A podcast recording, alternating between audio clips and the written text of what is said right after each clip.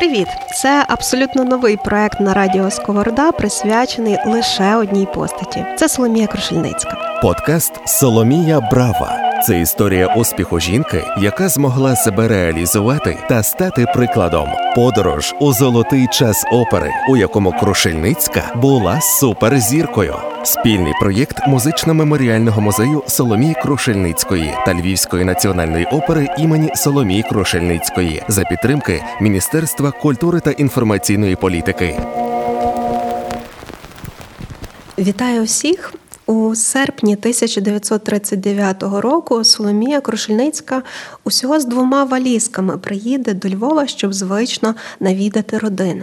Вона навіть не буде підозрювати, що більше ніколи не повернеться ні в Італію, ні вийде ані в іншу країну, а проведе тут, у Львові, свої останні роки життя, які для нас теперішніх сповнені і загадок, і несправедливостей. Але ці останні роки життя це також приклад для наслідування і невичерпного оптимізму. Про це нам сьогодні розповість Ірина Криворучка, головна зберігачка фондів музично-меморіального музею Соломії Крушельницької у Львові. Вітаю вас, Ірино. Вітаю також шановних слухачів і вас. Дуже у нас сьогодні непростий буде епізод, тому що ми говорили про тріумфи, про родинне життя Соломії Крушельницької, про її сонячне е, життя в Віареджо. Тут все-таки Львів і трошки така історія, напевно, сумна, правда, як вона завершила е, своє життя. Але разом з тим дуже багато надії, дуже те, що дає Крушельницька нам теперішній, і, е, звісно, це історія про цей музей, цей будинок, в якому ми зараз знаходимося, який далі розвиває її історію, славу і тріумф. Все ж таки, чому у 39-му році, коли вже на порозі відчувалася війна, вона приїжджає до Львова, попри пересторогу навіть італійського уряду. Е, в першу чергу ми мусимо зазначити, що це не був її такий дуже довгоочікуваний візит, тому що, незважаючи на щільний професійний графік, який завжди був у Соломії Крушельницької, на її постійно щоденну підготовку до виступів чи на оперній сцені, чи на концертній сцені, Соломія Крушельницька завжди знаходила час, щоб приїхати до рідних. Її племінниця Одарка Карнівна згадувала, що щоліта. Е, так звану відпускний сезон, а зазвичай це були серпні, то серпень, тому що оперні театри е, у цей час у Європі у світі закривалися, і музиканти мали змогу відпочити. Соломія Крушеницька завжди провідувала рідних. І тому е, цей візит який став своєрідною пасткою до Соломії Крушеницької, тому що почалася Друга світова війна, а пізніше і приєднання Галичини до складу Української Радянської Соціалістичної Республіки, також був традиційним до Соломії Крушеницької, хоча в радянських е, книгах, підручниках, енциклопедіях ми завжди читали про те, що Соломія Крушеницька приїхала вітати Золотий вересень. Так не було. Вона приїхала до свого рідного е, міста. Вона вона приїхала до Львова. Вона приїхала, і ніхто ніколи не усвідомлював, не тільки і співачка, а ті люди, які мешкали, що її повернення громадянки Італії, яка мала італійський паспорт, буде неможливим. Цього ніхто не передбачав, і цього не могла передбачити Соломія Крушеницька. Отож, 12 серпня, як згадує племінниця Соломії Крушеницької, 1939 року, вона з двома валізками все, що було, залишила у Віаречу на віллі Соломе. Там залишилися її е, коштовності. В першу чергу залишився її архів, а це є і багатющий архів, це є фотографії, це є е, інформації про виступи на сценах, це музична критика. Напевне, були і театральні костюми. Залишилося все. І вона приїхала сюди. Ці дві валізки це фактично набули речі, які вона мала тут на побут одного-двох місяців, як і передбачалося. Е, вона приїхала навіть не до Львова, а зразу переїхала поїздом до села Дубина, де е, Соломія Крушницька і її родини мали такий літній вакаційний будиночок. І знову вертаючись до спогадів. Е, племінниця пише, що її ніхто не очікував, що вона приїде вночі увечері, а на наступного дня а вона всіх розбудила своїм співом, співала під вікнами і повідомила так, повідомила про себе взагалі. Е, тут ще варто сказати два слова про те, якою вона була у родинному житті. Вона завжди була дуже, що про неї говорили сестри, дуже лагідною, погідною, виваженою, була спостережливою. Вона вміла помітити якісь негаразди, які трапилися у родині, підійти і спитатися і допомогти. Е, вона була небагатослівною, але завжди вміла одним-двома словами порадити людям. Е, вона була достатньо практичною, пише Одарка Карлівна е, Бандрівська, навіть такою пунктуальною, і про ту практичність можна говорити, коли вона куховарила, коли працювала на городі. Але що ще відмічають завжди сестри Соломії Крушеницької, що вона була зіркою першої величини, як на сцені, так і у житті, і також у приватному житті. Можливо, через це вона все-таки залишилася у Львові, хоча я розумію, намагалася чи не намагалася виїхати в Італію, але все-таки прийняла рішення залишитися і підтримати родину, бо відчувала, що ця підтримка потрібна. Чи це я вигадую? Так ні, ні. Я думаю, що очевидно, що так, що ви маєте рацію. Хоча треба зразу зазначити, що у нас дуже багато є е, таких білих плям, білих сторінок в історії в біографії Соломії Крушеницької. Напевне, вже не раз зазначали про те, що Соломія Крушеницька була надзвичайно приватна особа. Вона ніколи не писала жодних спогадів. Вона дуже мало говорила про себе. І коли журналісти намагалися взяти інтерв'ю у неї, будь-де, де вона виступала, е, в будь-якій країні світу, і коли е, зачіпалися питання її приватного життя, вона казала так: сцена це є для вас, а моє приватне життя це є для мене. І, до речі, оцю приватність зберегли у своїх спогадах і сестри Соломії Крушеницької, які писали про неї пізніше мемуари. Очевидно, ми розуміємо, що всі мемуари написані, наприклад, для цієї книжки, яку зробив Михайло Іванович Головащенко про Соломію Крушеницьку, вони всі спогади мають ту радянську одіж. Але все одно ми також, працівники музею Соломії Крушеницької, намагаємося. Також триматися оцієї позиції приватності. Якщо ми не знаємо, коли нас питаються щось про Соломію Крушельницьку в контексті приватного життя, її особистого життя, ми кажемо, що ми не знаємо. Фантазії залишаються і інтерпретації для письменників, для режисерів, е, для тих, хто хоче оповісти якусь лірику про Соломію Крушеницьку. Я би тут сказала, що до Соломії Крушеницької ми з нею багато працюємо тут у музеї. Е, пасує отой вислів е, сковороди. Світ ловив мене і не спіймав. Та дуже символічно. Як зустріла родина початок війни? Початок війни, як я вже казала, всі були у Дубині. Пізніше, як тільки було 1 вересня оголошено напад Німеччини, нацистської Німеччини на Польщу, Одарка Бандрівська, е, Йосифа Бандрівська, найстарша сестра Соломії Крушеницької, разом зі своєю родиною з доньками приїжджає до Львова. Соломія ще на деякий час з сестрою залишається у Дубині, і вони не були свідками того, як зайшли радянські радянські війська до Львова. Вони не стали свідками того, як е, здійснилася окупація Львова і був встановлений радянський е, режим. Вони приїхали до Львова на початку листопада. І тоді. Як тільки приїхали ще до свого власного будинку Соломія Крушельницька, але вже при кінці листопада з міської управи вона отримала повідомлення, що мусить явитися до міської управи. І коли вона туди прийшла, її супроводжували е, це її найстарша сестра Йосифа Бандрівська і тодішній управитель е, будинку Юліан Дроздовський. Її поставили перед фактом і змусили підписати акт націоналізації цього будинку.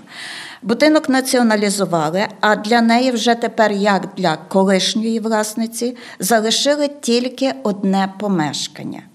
Е, ця квартира на другому поверсі, і це дуже символічно, бо фактично, е, коли гості нашого музею заходять до, до нас, вони вступають у цю колишню радянську квартиру Соломії Крушельницької. І ми зараз тут перебуваємо. І ми пишемо. зараз е, перебуваємо у салоні найбільшому, найбільшій кімнаті, найбільшому покої цього помешкання, де Соломія Крушельницька приймала своїх гостей. Е, були візити до Соломії Крушеницької, де вона також і працювала як педагог. Тобто студенти займалися саме так, тут? Так, саме тут. Як перенесла е, Соломія Крушельницька цю втрату будинку, і потім з нею сталася ще одна біда це зломана нога. Це дуже насправді такий е, важкий етап, коли вона мусила лежати фактично нерухомо довгий час. Е, це було для неї важко в тому плані, що вона дуже любила прогулянки, наскільки відомо. І у Віреджо є спогади, як вона щодня прогулювалася е, набережною. Але все-таки про оптимізм Соломії Крушельницької, бо дуже мені дуже мені подобається в цій історії власне не втрата оптимізму навіть попри такі е, важкі обставини. Ви знаєте, тут треба вернутися взагалі до такої дуже короткої характеристики Соломії Крушельницької, адже е, ще впродовж свого такого мистецького життя вона часто згадувала, що скільки бруду і інтриг треба було мені витримати, але не на сцені, а поза кулісами. Тобто до негараздів, я думаю, вона була готова. І е, ми можемо говорити про Соломію Крушеницьку як надзвичайно талановиту співачку, неперевершену драматичну акторку, а це була надзвичайно смілива, мужня жінка, витривала, яка Поруч з тим вона була дуже фізично підготовлена, адже співак, коли вона, до речі, викладала е, вокал своїм е, студентам, вона завжди е, казала, що окрім голосу, ви мусите бути дуже фізично підготовлені. Адже, як ви вже самі говорили, вона завжди мала ці прогулянки. Вона любила ходити в ліс, вона любила подорожувати. Тобто цей рух, який її також тримав при житті. Оптимізм, очевидно, був ще був. Але тут ще треба сказати в контексті радянського часу, це є вміння дистанціюватися від тих брудів, наклепів, від того радянської атмосфери життя. І це було таке, я думаю, ще поняття Соломії Крушеницької внутрішньої свободи. Вона мусила це мати. Адже вона була страшенно незалежна жінка, а тут вона повинна була вписуватися у ці радянські закони, і вона повинна була. Очевидно, вона бачила те все, що творилося навколо нових людей, які приїхали. Вона бачила те, що було з представниками багатьої галицької інтелігенції, е, з людьми, які тут мешкали завжди. Отже, ця внутрішня свобода і внутрішня незалежність поруч з тим оптимізмом, вони давали їй можливість продовжувати життя. Е, зберегти цей оптимізм, цю погідність. А окрім того, це була надзвичайно шляхетна жінка. Е, згадують, що в неї була дуже вишукана мова, е, дуже пластичні гарні рухи. Вона була е, надзвичайно, як говорили про неї, поза часом. Е, вона е, ніколи не вона слідкувала за модою, але вона не була у цьому якоюсь такою дуже вибагливою. В неї був свій вироблений стиль, що в моді, що у поведінці. І е, те, що вона ніколи не встрявала у різні брудні інтриги, це також її рятувало. Я хочу тут з вашого дозволу зачитати одну цитату про очі Соломії Крушельницької. Вона мені так, фантастично так, подобається. Так, Це власне учень пригадує свого видатного викладача. Я пам'ятаю очі, очі великої артистки, променистому погляду, яких корилися тисячі людей в різних країнах світу. Важко, навіть неможливо описати словами цей погляд. В ньому відбивалася краса і глибина душі великої артистки. І ще в цьому погляді світилися відблиски давно минулих тріумфів. Тобто, попри навіть життя от в цьому радянському Львові, ось ці очі так передавали саму сутність цієї фантастичної жінки. Е, це цей спогад, що ви зачитали, це є Арсенія Котляревського. А ще є один дуже гарний спогад. Це мистецтвознавця Володимира Овсійчука. Е, так сталося, що ми ще працівники музею застали і спілкувалися дуже багато з е, паном Овсійчуком. І він дуже гарно писав про обличчя Соломії Крушельницької і казав, що такі обличчя любили художники, зокрема Рембрандт. Це надзвичайно надзвичайно світлі, погідні обличчя. І у нас у музеї є портрет Ярослави Музики, е, який вона намалювала Соломію Крушницьку вже у старшому віці. Як продовження цього не згасаючого оптимізму Соломії Крошельницької, давайте послухаємо запис народної пісні, бо знаємо, що українська е, вона дуже любила співати українські народні пісні і на завершення своїх камерних концертів, а також і в приватному житті, в побуті весь час ніби собі щось наспівувала. Слухаємо.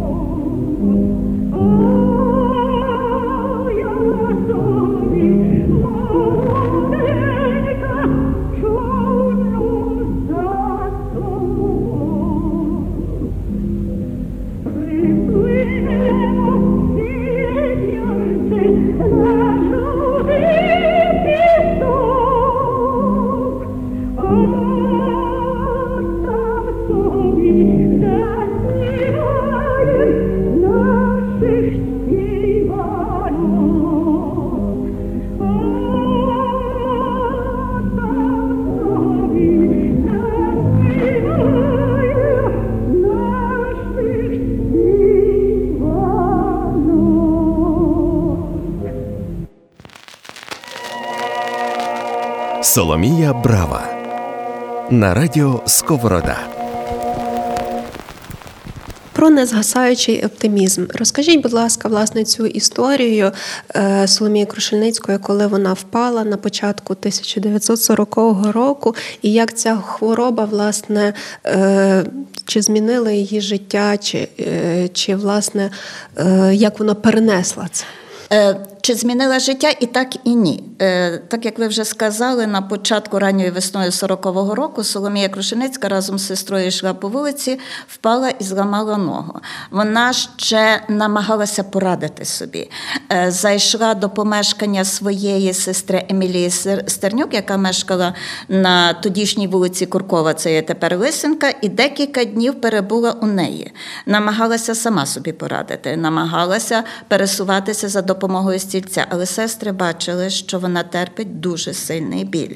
І тоді її е, перевезли до лікарні медінституту. Лікарі, як пише Одарка Карнівна, зробили тоді пересвітлення. Опікувався Соломією Крушельницькою відомий на той час хірург е, доктор Груца. І е, виявилося, що є перелом. Перелом у клубі, і треба було робити дуже таку поважну операцію. Е, Соломії Крушельницькій е, поставили так званий золотий цвях і дали гіпс.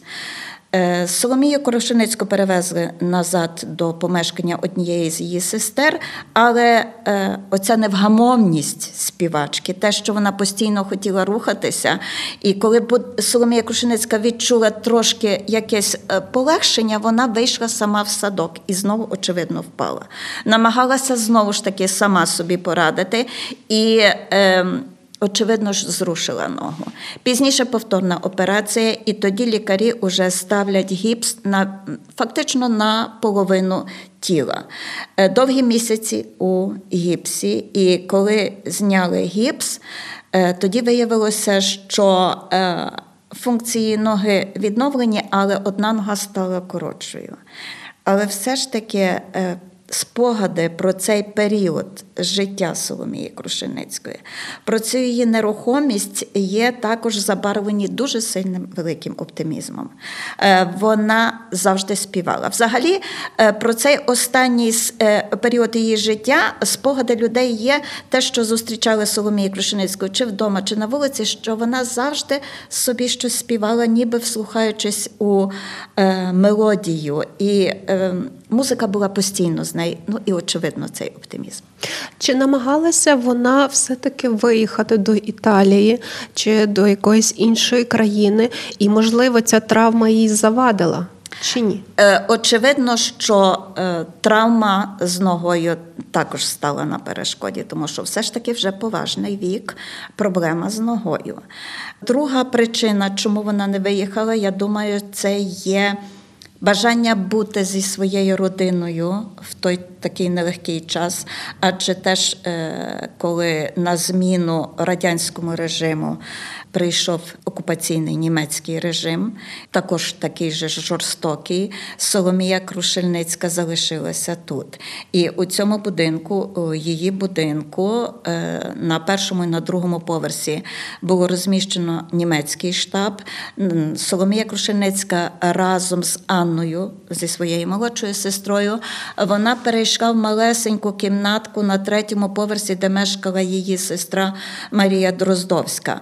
Ми маємо дуже мало спогадів про життя Соломії Крушеницької під час війни. Е, згадує е, згадує Марія Сабат-Свірська про те, що вона її відвідувала. Люди оповідають, що для того, щоб якось порадити собі матеріально, Соломія Крушеницька давала уроки приватні вокалу, гри на фортепіано. Також нам оповідали, що тут у Львові стояв італійський батальйон, і італійці, які дізналися про те, що тут мешкає Соломія Крушеницька, Хмельницька, дехто з них приходив до неї, тому що вони пам'ятали. А можливо, хтось з них і слухав виступи Соломії Крушельницької. Ми знаємо, яка трагічна доля після арешту Муссоліні, коли Італія вже не була е, в союзі з нацистською Німеччиною, їх всіх стратили у концентраційному таборі на тут, на цитаделі. А по війні е, Соломія Крушеницька повертається до того свого помешкання на другому поверсі радянського помешкання і мешкає тут разом із своєю молодшою сестрою Анною. І люди дуже часто згадували про те, з якою теплотою з яким вирозумінням Соломія Крушеницька ставила, ставилася до Анни. І е, я думаю, що це також була ще одна з причин, що Соломія Крушельницька не виїхала. Але вона намагалася виїхати. Очевидно, що так. У нас в музеї в архіві зберігаються е, документи. Це є оригінали. Е, радянського віру е, називається цей документ від на жительства. Е, завжди громадяни іноземці, які довший час перебували на території України, їм видавалися такі дозволи на тимчасове проживання. І такі дозволи отримувала Соломія Крушельницька. Також, забігаючи наперед, скажу, що е, у Соломії Крушельницької у класі. Коли вона вже викладала у Львівській консерваторії, е, студентом був Степан Генсірук. Е, ми також його знали. Він часто приходив до музею, оповідав нам спогади про Соломію Крушеницьку. І одного разу розповів таку історію. Е, Степан Генсірук е, мав дуже гарний голос. І Соломія Крушеницька подала разом із Степаном Генсіруком заявку на участь у конкурсі в Італії. Цю заявку в Італії прийняли, і вона хотіла разом з ним виїхати на конкурс, як уже і викладач його вокалу.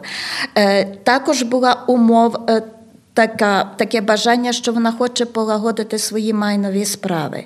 І коли вони прийшли разом, це оповідав нам Степан Антонович Гінсірук, коли вони разом прийшли у Овір, Соломію Крушеницьку, е, чиновник який чекав на неї, дав їй букет квітів і привітав.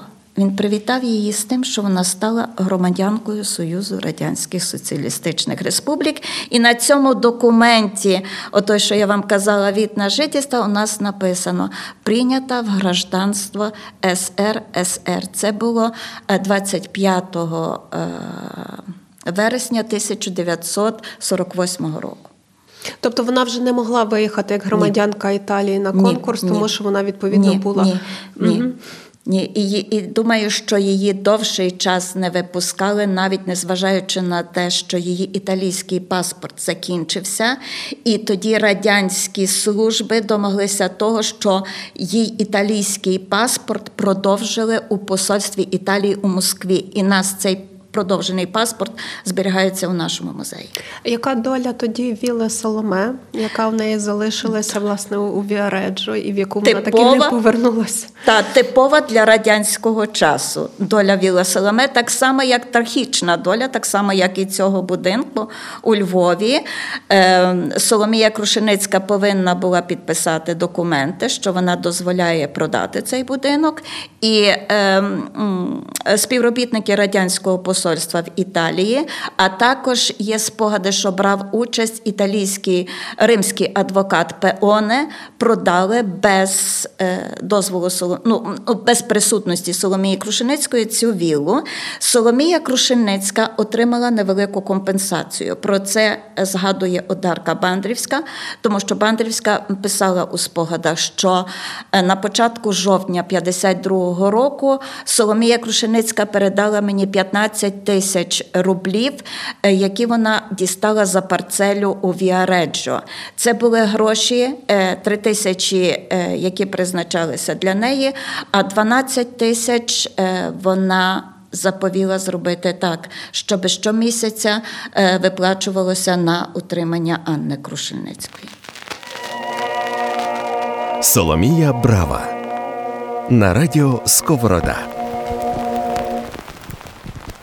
Розкажіть, будь ласка, про е, Соломію Крошельницьку як викладача. Знаю, що певний час вона провадила приватні уроки, а потім все ж таки з допомогою тодішнього е, директора консерваторії, відомого композитора Василя Барвінського, її взяли на роботу як професора співу. Але незважаючи, що вона була зіркою просто світового масштабу, все-таки були утиски, певні непорозуміння і весь час якісь певні конфлікти з владою. Е, Тут ще варто згадати, е, та Василь е, Барвінський дуже багато спричинився до того, щоб Соломію Крушеницьку взяти на роботу, але також варто згадати і е, Пилипа Козицького. Це є композитор, музикознавець. Його ще називають такий бюрократ від музики, тому що він у радянський час очолив в органах влади всі питання провадив, які стосувалися музики. І коли як тільки Львів був звільнений від радянських е, від німецьких військ. Е, він приїхав в 44-му році до Львова, щоб налагодити це музичне шкільництво, і, зокрема, викладання у Львівській консерваторії. І е, Одарка Бандрівська згадує, що він дізнався, що тут мешкає Соломія Крушельницька попросив, щоб його завели додому, і вона ще пише: це було б дуже цікаво, що провів у Соломії Крушеницької дві години.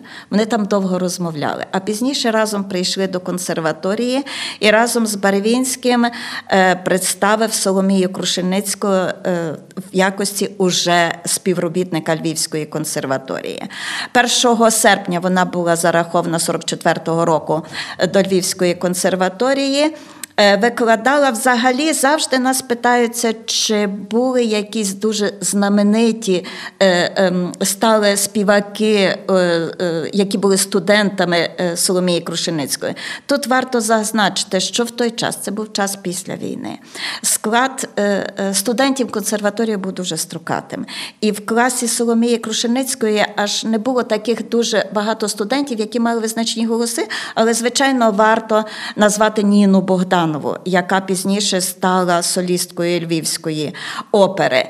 Е, Соломія Крушеницька, з огляду на те, що вона мала проблеми з ногою, мала право займатися зі своїми студентами у себе вдома. І тут, як ми вже казали, у цьому салоні е, вона е, викладала для них, вона співала. Співала вона, співали її студенти. Є багато спогадів. Ми вже називали і Арсенія Котляревського, Володимира Овсійчука, Степана Гінсірука. Е, вони завжди говорять про те, що Соломія Крушеницька дуже тепло ставилася до своїх студентів. Якщо коротко охарактеризувати її спосіб викладання, то найкраще, напевно, дає опис цьому це Одарка Карлівна Бандрівська, яка також вчилася у Соломії Крушеницької, і вона казала, що як педагог співу Соломія Крушеницька застосовувала такий емпіричний спосіб метод викладу. Тобто вона не любила теорії, вона на практиці практиці показувала, як треба співати. Тобто, спочатку співав студент, а компонувала Соломія Крушеницька, пізніше акомпонував або сам студент, а Соломія Крушеницька показувала помилки і потім пізніше показувала, як треба співати. Поруч з тим, тут треба варто також згадати і акомпаніатора, який завжди працював із Соломією Крушеницькою, це був Богдан Трималик, е, який був її концертмейстером, який разом з Соломією Крушеницькою їздив з концертами, зокрема у 1928 році, коли було велике її концертне турне. І ще одне, що завжди говорила Соломія Крушеницька, що е, про тих, хто вчиться вокалу, що поруч з тим, що мати е, добрий голос, треба ще мати і тверезу голову і серце. І тут є дуже гарні такі слова Соломії Крушеницької, які би я хотіла зачитати. що е, Вона казала так, що один співак має хороший голос, а не має хорошої зовнішності. Другий має одне і друге, а не має конче потрібної інтелігенції або музикальності, чи то доброї вокальної школи, або доброї пам'яті, чи не стає йому працьовитості, або віри в свої сили, сильних нервів для конкуренційної боротьби або загалом здоров'я. Одним словом, усе чогось не вистачає. А щоб вибитися на артиста співака зі світовим іменем, Треба всі ці вищі згадані прикмети мати разом у собі, та ще й до того треба щастя і сприятливих обставин. Уявляєте, скільки всього зійшлося у Соломії Крушельницької, що дійсно вона стала постаттю такого світового масштабу. Це дійсно мало бути багато навичок е, внутрішньої інтелігенції, голос, харизма, врода і багато багато іншого. Чудові слова. Е, це є вся Соломія. Соломія Крушельницька, це вона сама добилася. І я би казала так, що і одна з таких основних характеристик Соломії Крушельницької це завжди вміння робити правильні кроки. Ми завжди говорили, що вона робить поступ вперед. Але я думаю, що якщо треба було зупинитися і зробити крок назад. Це в контексті Соломії Крушеницької також було правильно. Е, згадаймо, наприклад, те, що як вона приїхала до Мілану і треба було переучуватися у Фаусти Креспі. Вона могла і цього не робити, а вона це зробила. Е, ви сказали, що вона е, як викладач співала, тобто показувала власним прикладом. А чи співала вона концерти, вже будучи в такому поважному віці е, для студентів чи викладачів консерваторії чи львівської публіки, можливо? Очевидно, що так. Тому що, по-перше, як викладач консерваторії, вона повинна була давати також і звітні концерти. Її студенти і сама Соломія Крушеницька. І ці концерти концертри також проходили і ем, були з великим успіхом. Але тут треба ще перед. Тим, як говорити про останній концерт Соломії Крушеницької, е, варто згадати про е, ще одну історію. Е, як я вже казала, в 44-му році її було прийнято на виклади до Львівської консерваторії. А Два роки було достатньо спокійно, тобто можна було працювати в нормальних умовах. А пізніше, це є 47-48 роки, почалася нагінка на е, національні кадри, на українських викладачів. Почали приїжджати перевірки з Москви. І така перевірка була також і у Львівській консерваторії. І тоді. Е, Після однієї з таких перевірок була написана характеристика в обком партії на Соломію Крушеницьку. І ця характеристика, як на мене, мала такі страшні слова. Тому що там було вжите одне слово, е, яке в контексті Соломії Крушеницької ну, мені би зовсім не в'язалося. Бившая оперна півіця. Бившая знаменитість. Це так, як знаєте, як воно так як батогом тебе б'є. Аполітична, е, желательний перевод на пенсію. Це характеристика для Соломії Крушеницької жінки, про яку до сих пір кажуть, що вона є, належить до е, зірок оперного мистецтва першої половини ХХ століття. І ця характеристика зовсім протилежна тій, яку рік перед тим дав Соломії Крушельницький Василь Барвінський, який сказав, що Соломія Амброзівна Крушельницька поклала великі заслуги до українського музичного мистецтва. Е, Вертаючись до е, концертів, останній концерт відбувся у грудні 1949 року. Також є дуже багато спогадів про ці концерти. А ми, е, збираючи матеріали тут у нас до музею, до архіву Соломії Крушеницької, намагалися якось знайти афішу про цей останній концерт. А потім я прочитала в одному з спогадів, що афіші як такої не було. Виявляється, для Соломії Крушенецької навіть не видрукували афіші. Було написано афішу е, тушу, і, здається, хтось із студентів склав цю афішу. Це також прикмета радянського часу. І в контексті цього останнього концерту Соломії Крушенецької ми можемо говорити про те, що жінка яка здобула тріумфи на світових оперних сценах. В той вечір вона також мала тріумф і на сцені Львівської консерваторії. І очевидно, що була і пісня Родимий край. Так, про цю пісню особливо згадує письменниця Ірина Вільте, так. що коли Крушельницька закінчила співати, зал не аплодував, він схлипував спочатку, а потім е, тріумфально прогриміли оплески. Зараз ми її послухаємо.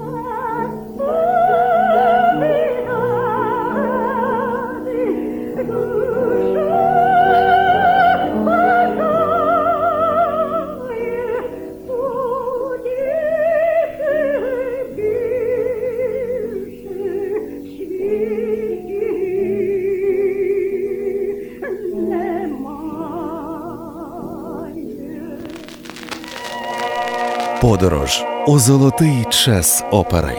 Запрошує Стефанія Олійник. Таке питання мені тільки що виникло. А чи Соломія Крушельницька в цей період ходила до оперного театру? У Львові, тому що е, були ж вистави, були е, вистави, пам'ятаю ці програмки. Вони у нас зберігаються в фондах для німців і союзників. Потім вже прийшла радянська влада. Розумію, що у неї були проблеми з ногою, їй було важко рухатися, але можливо вам відомі такі випадки. Ви знаєте, мені важко відповісти на це питання, тому що ми теж намагаємося ці питання ми ставимо самі собі весь час. Е, спогадів про це немає що вона була. Наприклад, я весь час шукала спогад про те, тому е, її родичка, відома співачка Іра Маланюк, виступала в час німецької окупації тут в театрі. Я думала, що Соломія Крушеницька ходила на ці вистави. Іра Маленюк згадує, що вона ніколи не зустрічалася із Соломією Крушельницькою. Значить, не була тоді Соломія Крушеницька. Ніхто не згадує, що вона була в оперному театрі з тих співаків, які працювали в той час в оперному театрі. Ходила на проходи. Так, я ходила до консерваторії, ходила з візитами, хоча дуже мало є спогадів про те, в кого саме е, бувала Соломія Крушеницька. Я думаю, що тут варто сказати таке, що вона достатньо обмежила своє коло спілкування.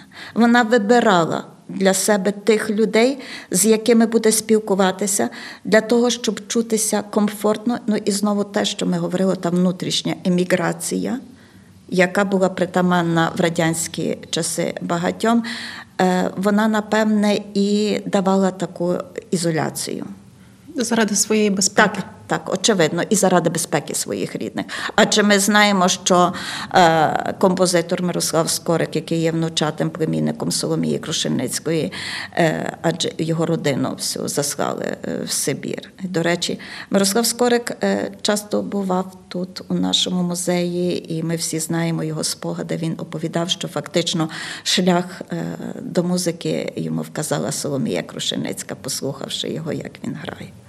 Розкажіть, будь ласка, про записи Соломії Крушельницької в цей період, тому що, от ви сказали, як її е, назвали колишня та оперна співачка, але зовсім не колишня. І це підтверджують і концерти, і власне записи, які вона зробила, якщо не помиляюся, за рік до своєї смерті. Так, останні. в 1951 році це такий кабінет звукозапису був, і були зроблені 20 е, записів е, музичних творів у виконанні Соломії Крушельницької. Акомпаніатором був тоді Богдан Трималик.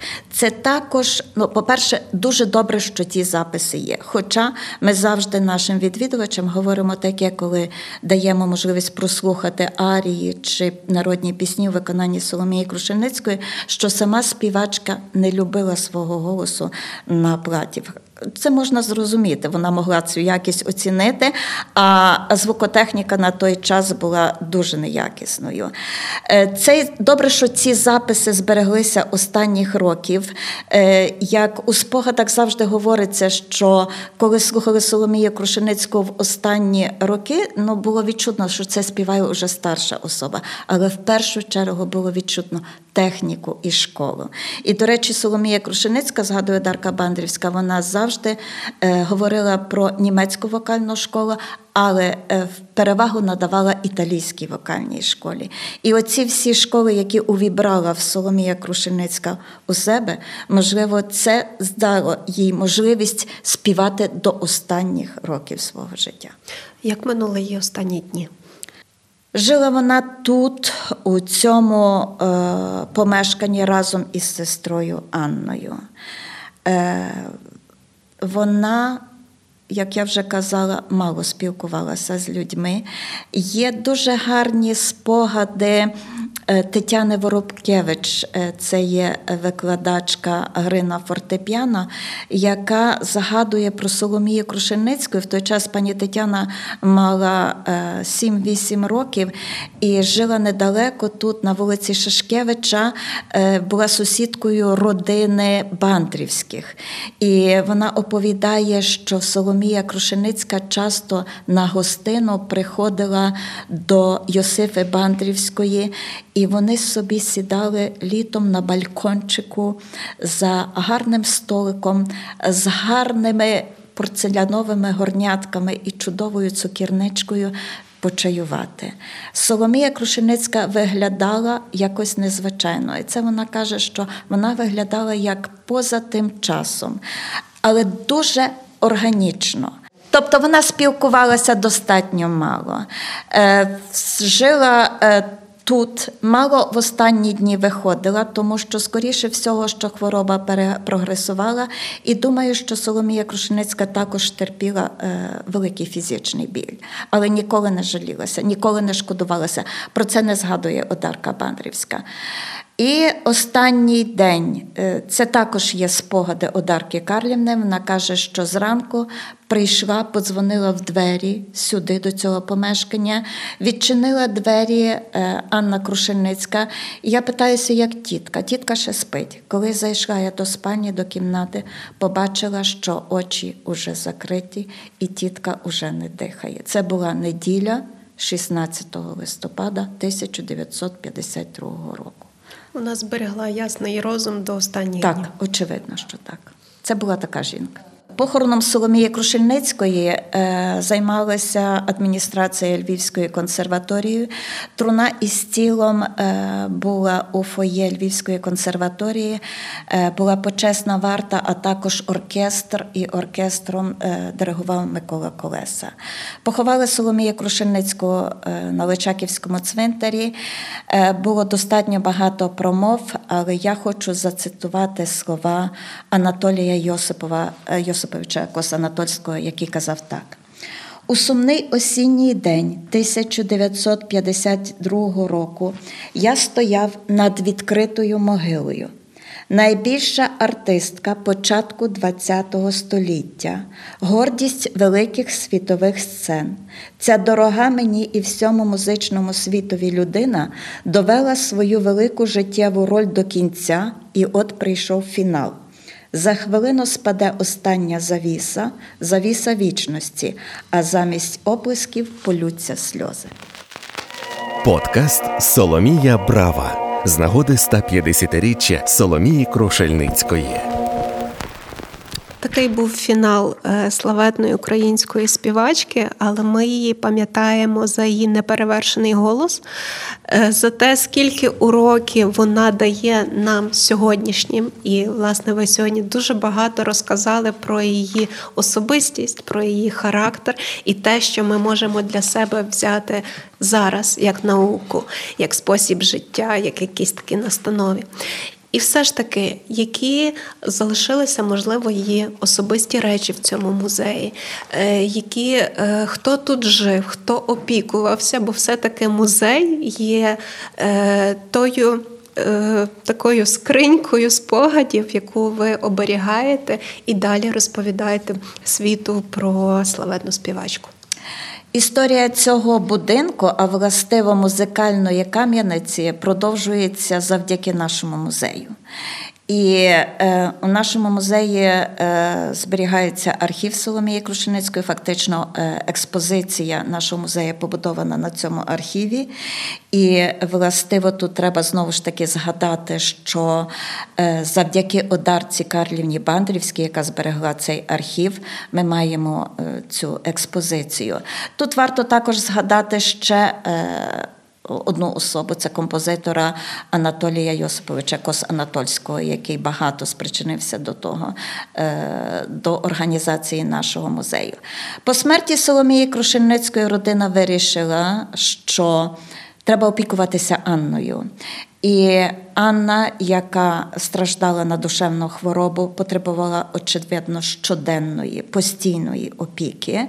І тому вирішили, що Е, у помешкання е, попросять заселитися і доглядати за Анною лікаря-психіатра Катерину Гаврилову з родиною.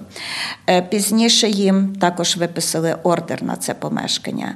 Е, родина Гаврилової опікувалася Анною, і тут Анна мешкала до кінця свого життя, і тут вона жила. Про Анну, наймолодшу сестру Соломії Крушеницької, варто сказати е, декілька слів. Е, вона народилася у 1887 році. Соломія Крушеницька е, колись в одному з листів до сестер своїх написала так, як я люблю ту нашу Нуську. Вона мала надзвичайно також гарний голос.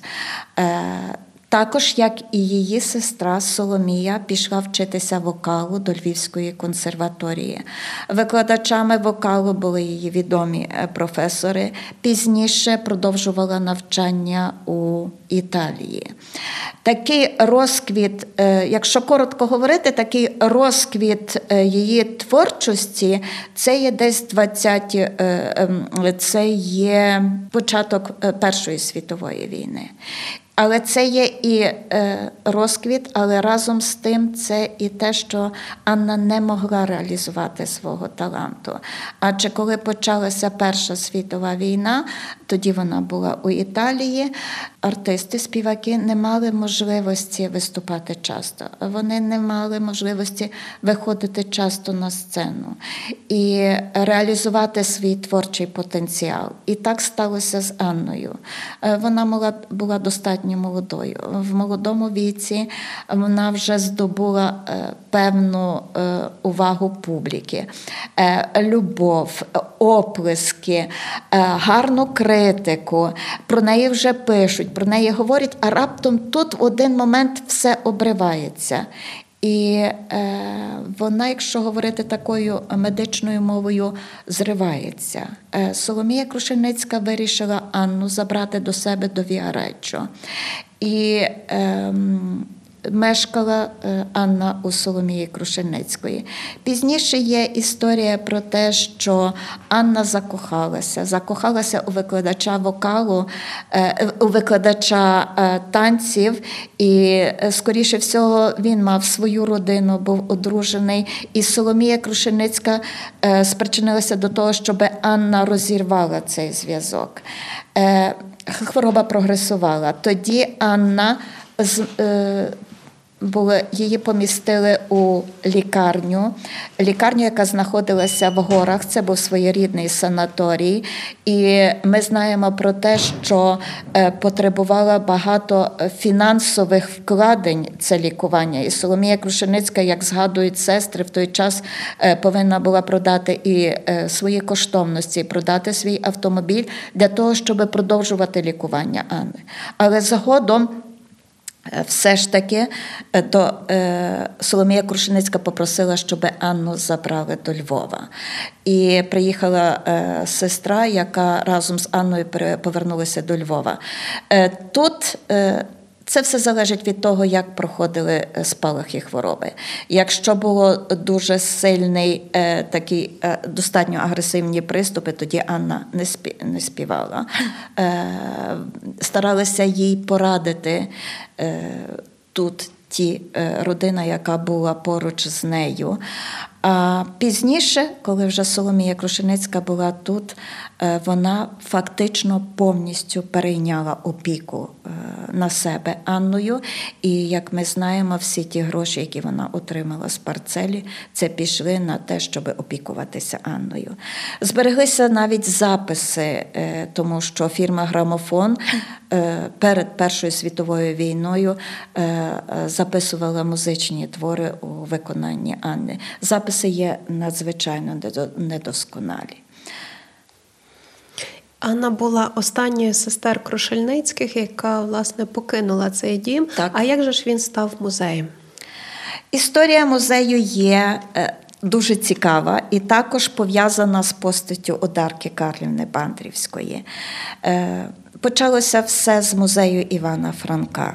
Ми, працівники музею е, Івана Франка, е, займалися збором спогадів про письменника і ходили до Одарки Карлівни, тому що її батько Карло Бандрівський був опік... був найкращим приятелем Івана Франка і опікуном сім'ї Івана Франка після його смерті.